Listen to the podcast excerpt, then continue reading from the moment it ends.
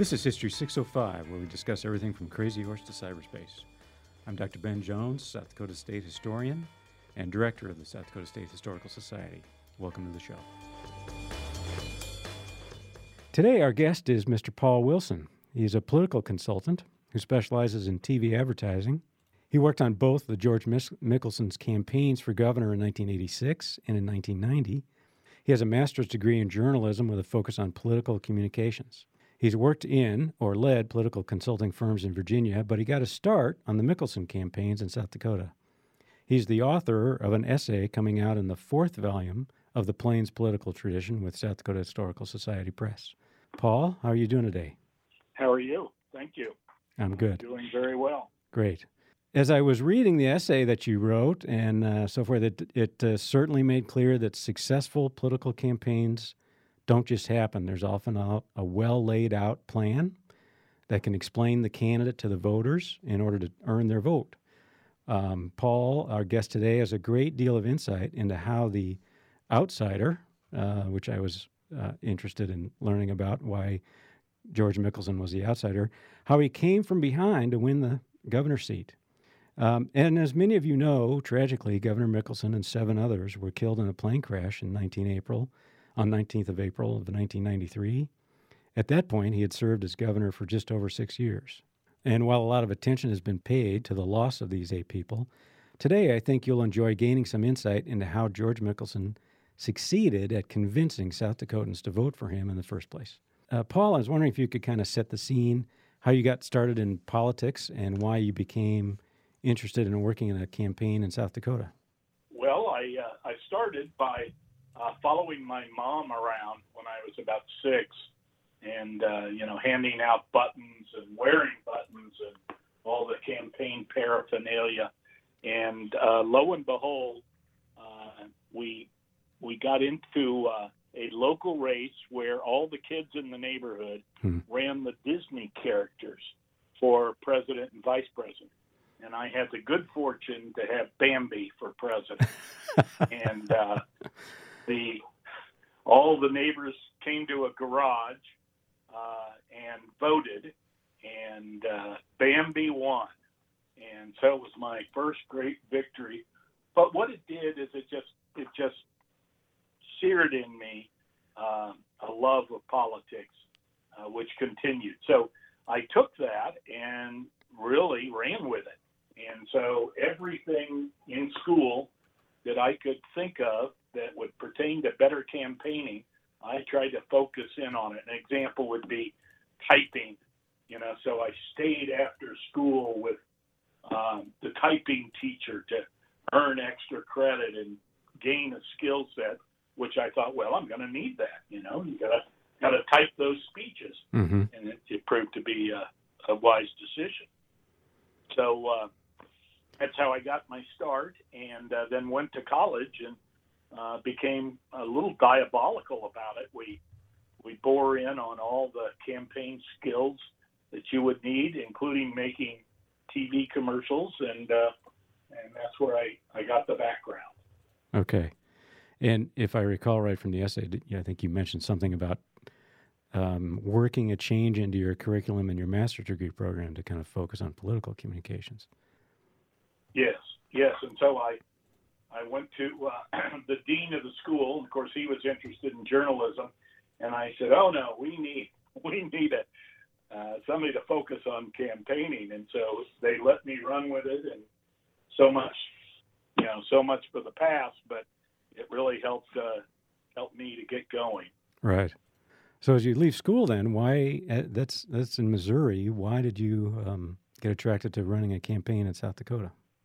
Well, uh, there was a well-known uh, campaign firm called Bailey Deardourff, and uh, so I was uh, working in the journalism department. You know, I was uh, uh, work, working in uh, radio at the time, and I said, "Well, I want a campaign," and so picked up the phone and called the Bailey Deardourff team and said, "Well, I'll be I'll be coming to work for you in the fall and uh, they go, well, okay.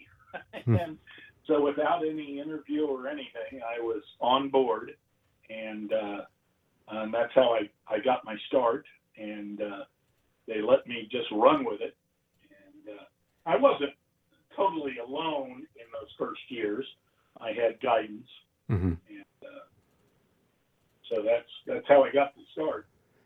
So, in the gubernatorial campaign then for 1986, who were the candidates, and what was the what were the issues, and how did you kind of get involved directly with with uh, that? Right. The uh, there were there were four candidates, and uh, I would just say up front, Mickelson was dead last. He had four percent in the polls. hmm Uh, you couldn't have found a tougher field of candidates.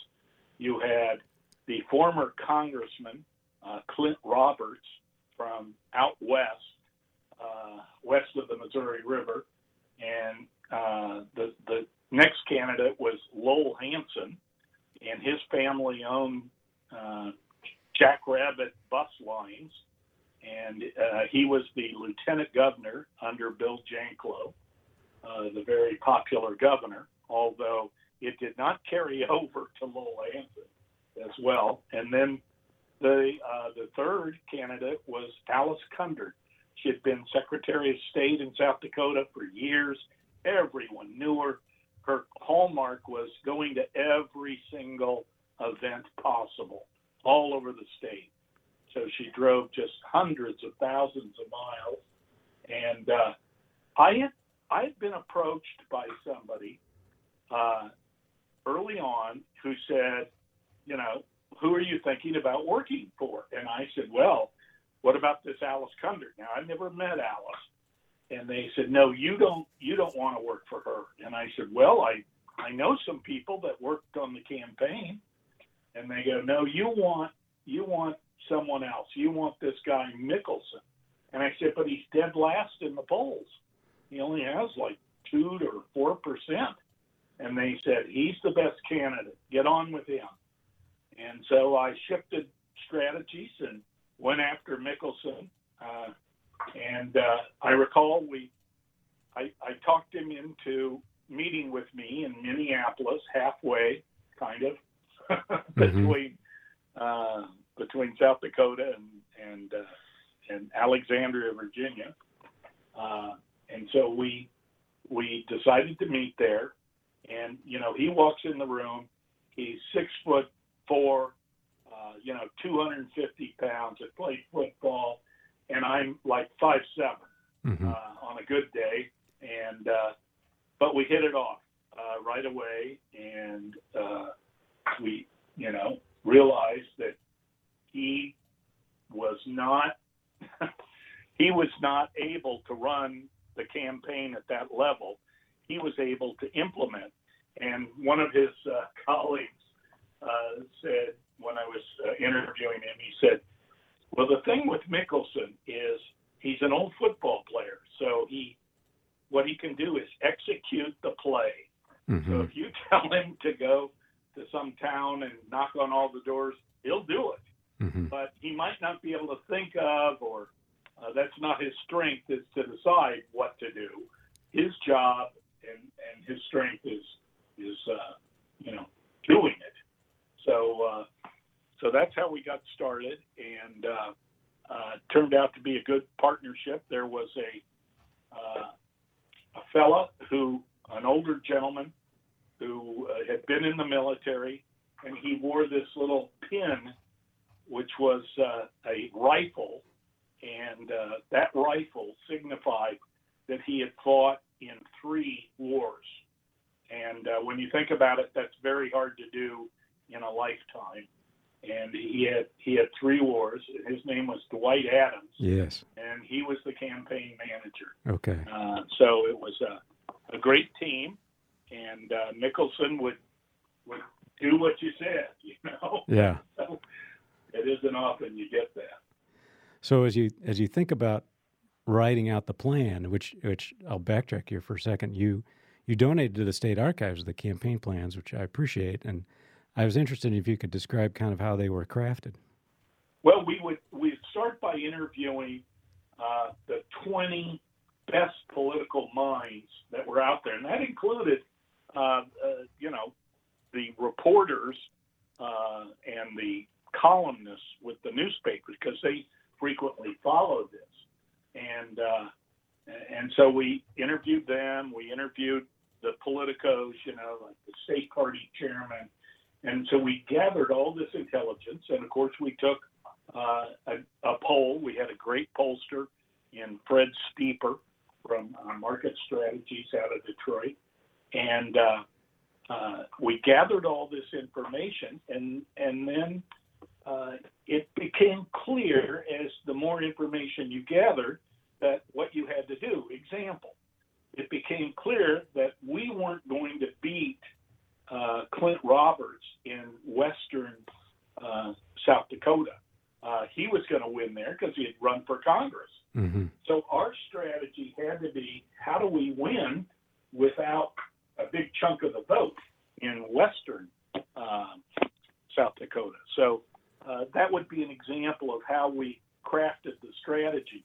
And so then we did a great statistical analysis. And if you ever drop by the library, you can read it. Mm-hmm. But uh, we had all this background on how many votes you'd need by county.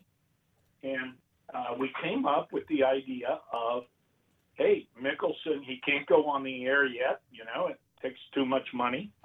And so we said, well, we don't have any choice. We're going to go door to door. And so everyone, uh, or a lot of people said, well, that's stupid. You know, it's too too big a state, too much ground to cover. Uh, but we said, no, uh, it's pretty cost effective uh, because when you think about South Dakota, you have the western side uh, with Pennington, and then you have uh, Minnehaha County with Sioux Falls, and both of those little uh, areas comprise most of the votes. So uh, uh, it was easy to target, Mm-hmm. uh, and that's what we did. We targeted the uh, the best precincts um, that you could find uh, for each each candidate, and uh, and for the for ours, we went out there and went door to door. So uh, it was a uh, a great little campaign, and we determined that we would need about thirty-seven thousand two hundred and fifty votes, and uh, and Clint Roberts that Clint would need about uh, thirty-seven thousand two hundred and fifty votes. So we needed both, and so that's what we went after, and it was very close Yeah. in the primary. So when you think about the, the phrase return on investment, your investment is your candidate's time going door to door, which is a huge time commitment. Um, yes. As opposed to being before you could kind of raise the funds to do your TV buys and so forth. You do you do talk about um, another thing he was doing in the spring of '86 uh, with farmers, and I was wondering if you could go through some of his um, Well, experiences was, with uh, that. It was a critical time.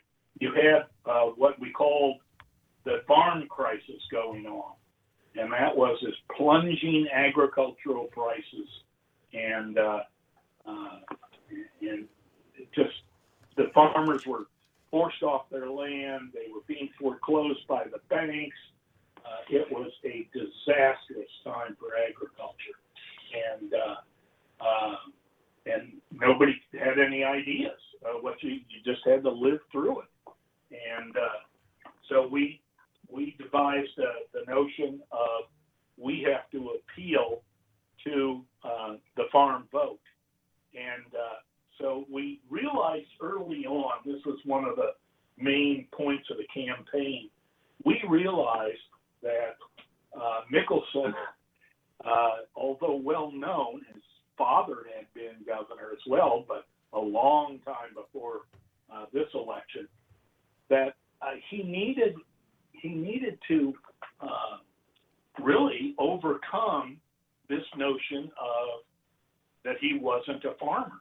He was a lawyer, and so we we tried to hide it. You know, we dressed him in jeans and uh, and uh, he, he was he was the man's man. He was a great hunter and everything, but he was not a farmer. And so um, we went ahead and built the campaign around uh, around him, uh, uh, you know, trying to convince voters that he understood agriculture. And so one of the ideas that we had was to uh, run the campaign uh, without uh, telling anyone, uh, without explaining that we were, um, you know, suited for the job, even though we had no agricultural background. And uh, it worked, but it, it took a long time to drive that message home. Mm-hmm. Were you able then to use some of those visits uh, to farmers and ranchers? Yes, we, and we, what we did is we said we're going to send Mickelson to all of these different farms, and I think we had 18 of them. And uh, you know, they were soybean farms, they were you know, uh, you know, corn, uh, you know, whatever. mm-hmm. And uh, he went out there, and we would have him work the farm for uh, uh, you know a day. Uh, but he learned to talk the talk, and he uh, he had really heartfelt stories from the farmers themselves about the hard times they were under. And so it gave him empathy for the agricultural community. And uh, uh, so, you know, it was a, a terrific strategy. Now, it was kept hidden from the voters because we wanted Mickelson to get up to speed before it became known that he really didn't know very much about agriculture. Uh, and one of the, we got a break, and uh, it was one of the key points of the campaign.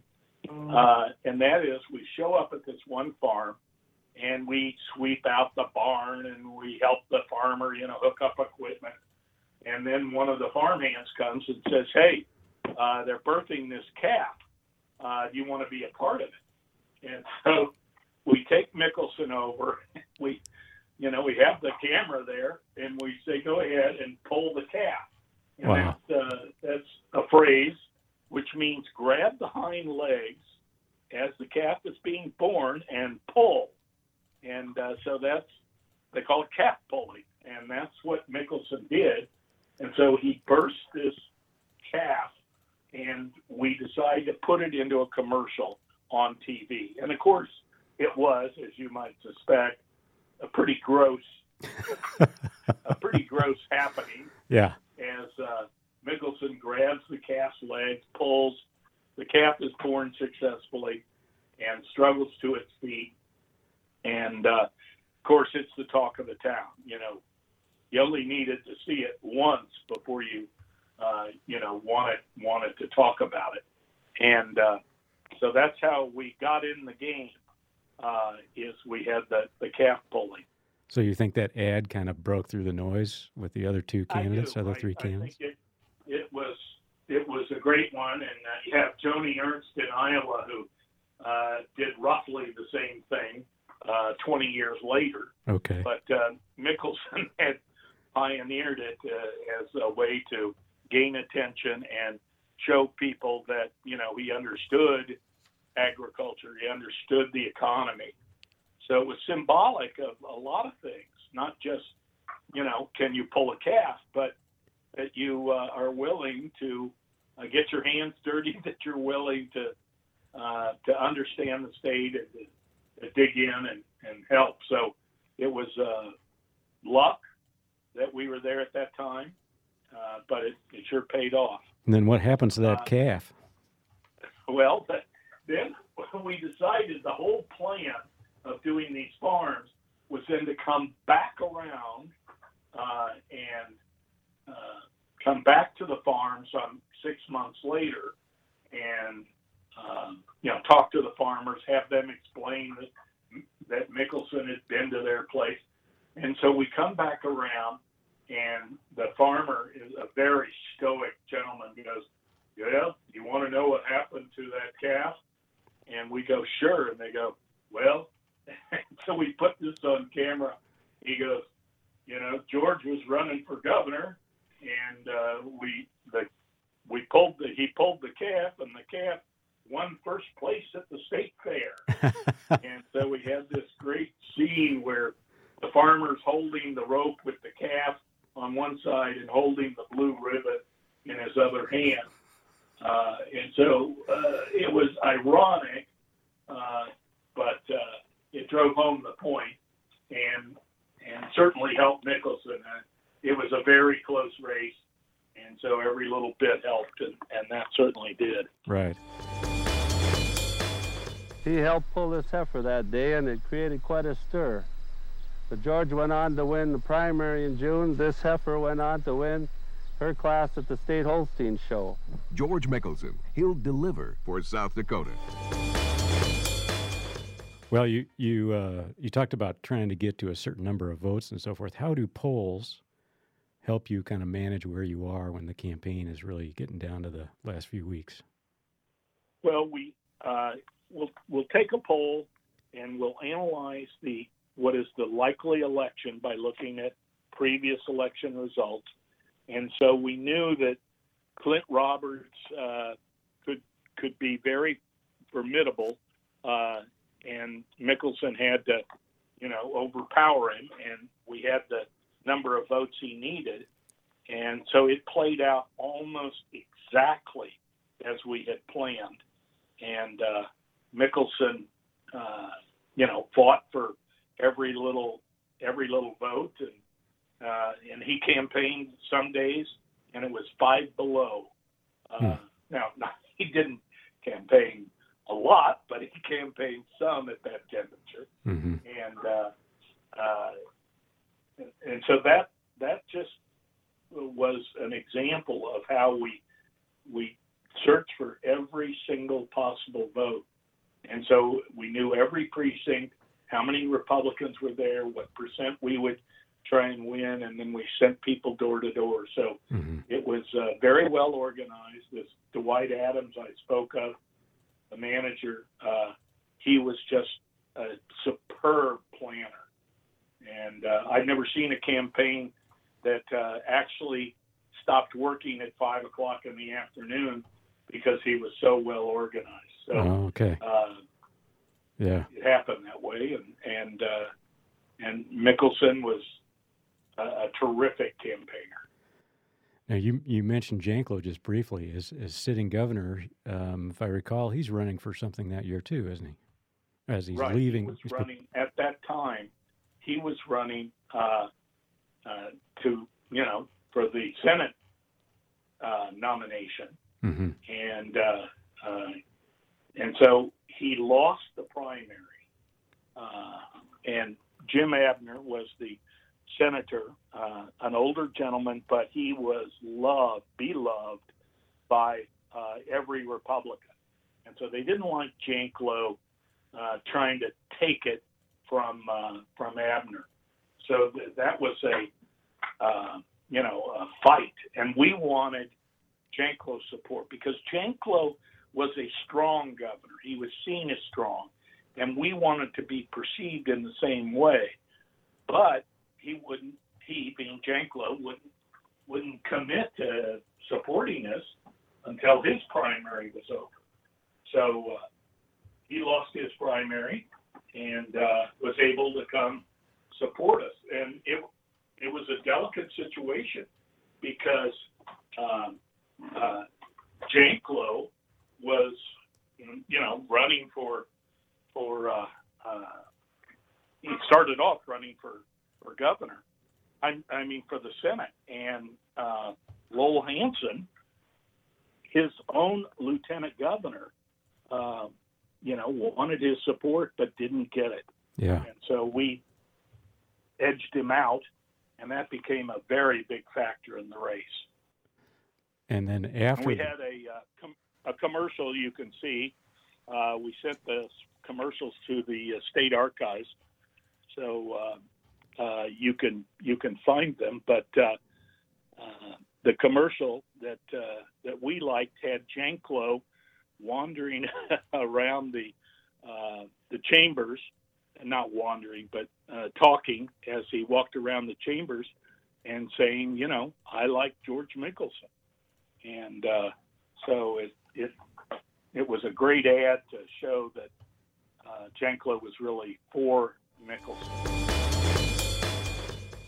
As governor, I've worked here with both George Mickelson and Lars Herseth. And there's a big difference in their records. While Lars Herseth sat in this chair, on four occasions, he sponsored state income taxes. And on 10 occasions, he voted for them. Those votes could be costing your family over $1,000 a year. George Mickelson has never sponsored an income order. tax, and 21 times he's voted against one. If you don't want an income tax in South Dakota, then like me, you want George Mickelson sitting in this chair. Yeah, and that was an ad you ran for the general election. Yeah, uh, yes. Yeah.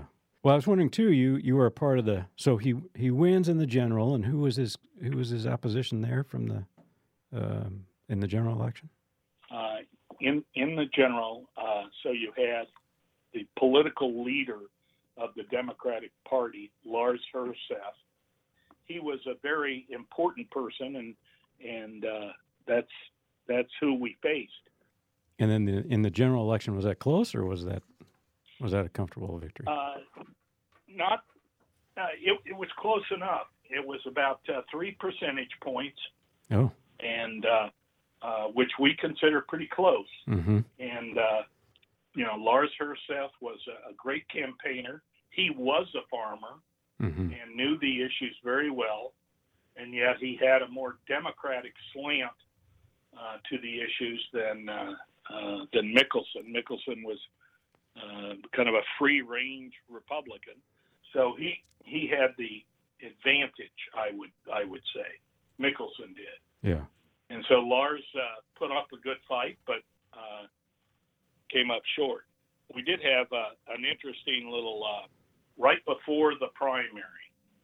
Uh, Lowell Hansen, the lieutenant governor, made a big play to take out Mickelson with uh, uh, an ad and the ad was that that Mickelson was in fact uh, in the pockets of kind of big business and the banking industry, uh, and and so they accused him of you know of being in charge of or not so much in charge but uh, being on the side of, of big banks and the reason they accused Mickelson of that is he went on a hunting trip. And this was some kind of hunting trip. Even though it was, you know, 20, 30 years ago, uh, they spent $86,000, rented a private plane, and flew down to Mexico and shot dove. Mm. Doves, I should say. And uh, that was the uh, that was the accusation made is that Mickelson was in the pocket of the bankers. So we we were very worried about this attack, and so we had Mickelson sit on a stump with his shotgun. He said, "You know, I think you want a governor who knows the leaders of the state, who knows the business leaders. You want somebody who's, uh, you know, helping to make the state grow, and that's the kind of governor I'm going to be." And that one ad just decimated the attack and and kept you know kept Mickelson in front. Yeah.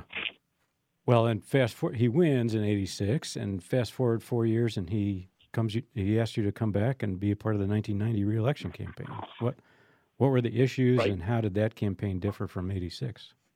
Well, uh, it was different in that uh, now Mickelson who was very talented in government. Uh, he was able to have a tremendous record, and he had created something called the Ready Fund, R E D I, and uh, it was a uh, a fund to help businesses grow. You could borrow from the Ready Fund, and he he did a lot of other uh, government projects like this that that gave him a, a distinct advantage. And uh, and the other thing, Mickelson was different.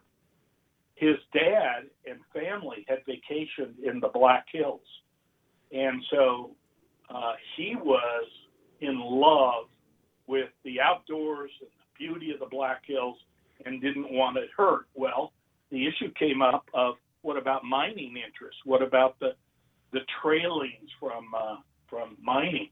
Are they going to hurt the environment? And so Mickelson wound up being pretty much of a, a what I would call a, a liberal Democrat. Uh, in that he he uh, he certainly had his uh, foot planted in the environmental issues. So that was that was unusual in that the environment and mining became plus issues for Mickelson and uh, helped him win handily. So the the trail that runs through the Black Hills today, named after him, that was really born out of his his love for the hills and being outdoors.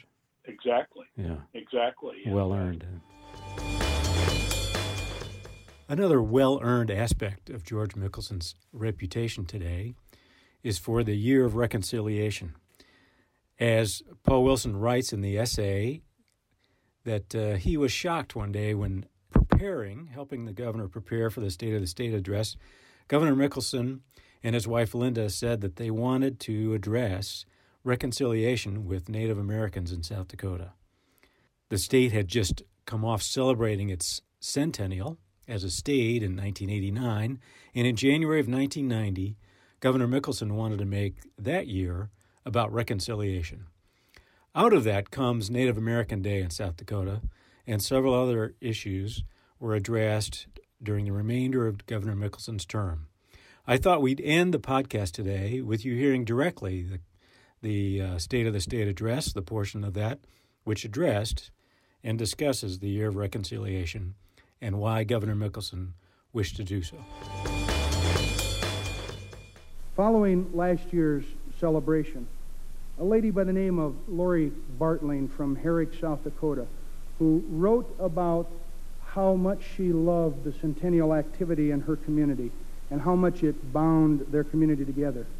She wrote to say, because of the centennial, our community has received the rewards of healed friendship.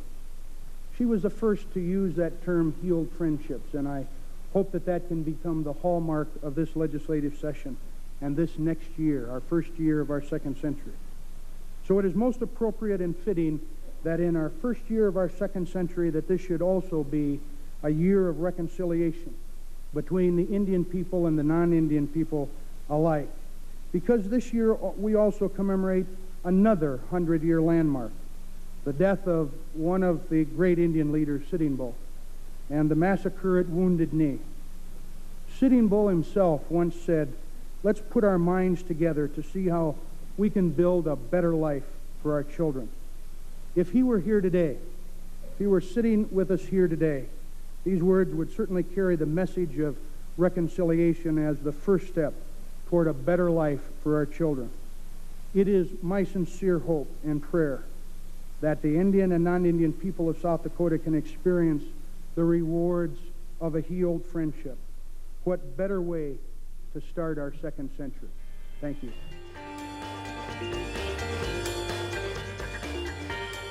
So, thanks to our sponsor, the South Dakota Historical Society Foundation, and our partner, the South Dakota Public Broadcasting. But most importantly, thanks to you, the listener of this show. As always, if you like the show, please share it with friends and help us get the word out. The South Dakota Historical Society can be found on the web at history.sd.gov, and we'd appreciate you checking us out. Now go do some history.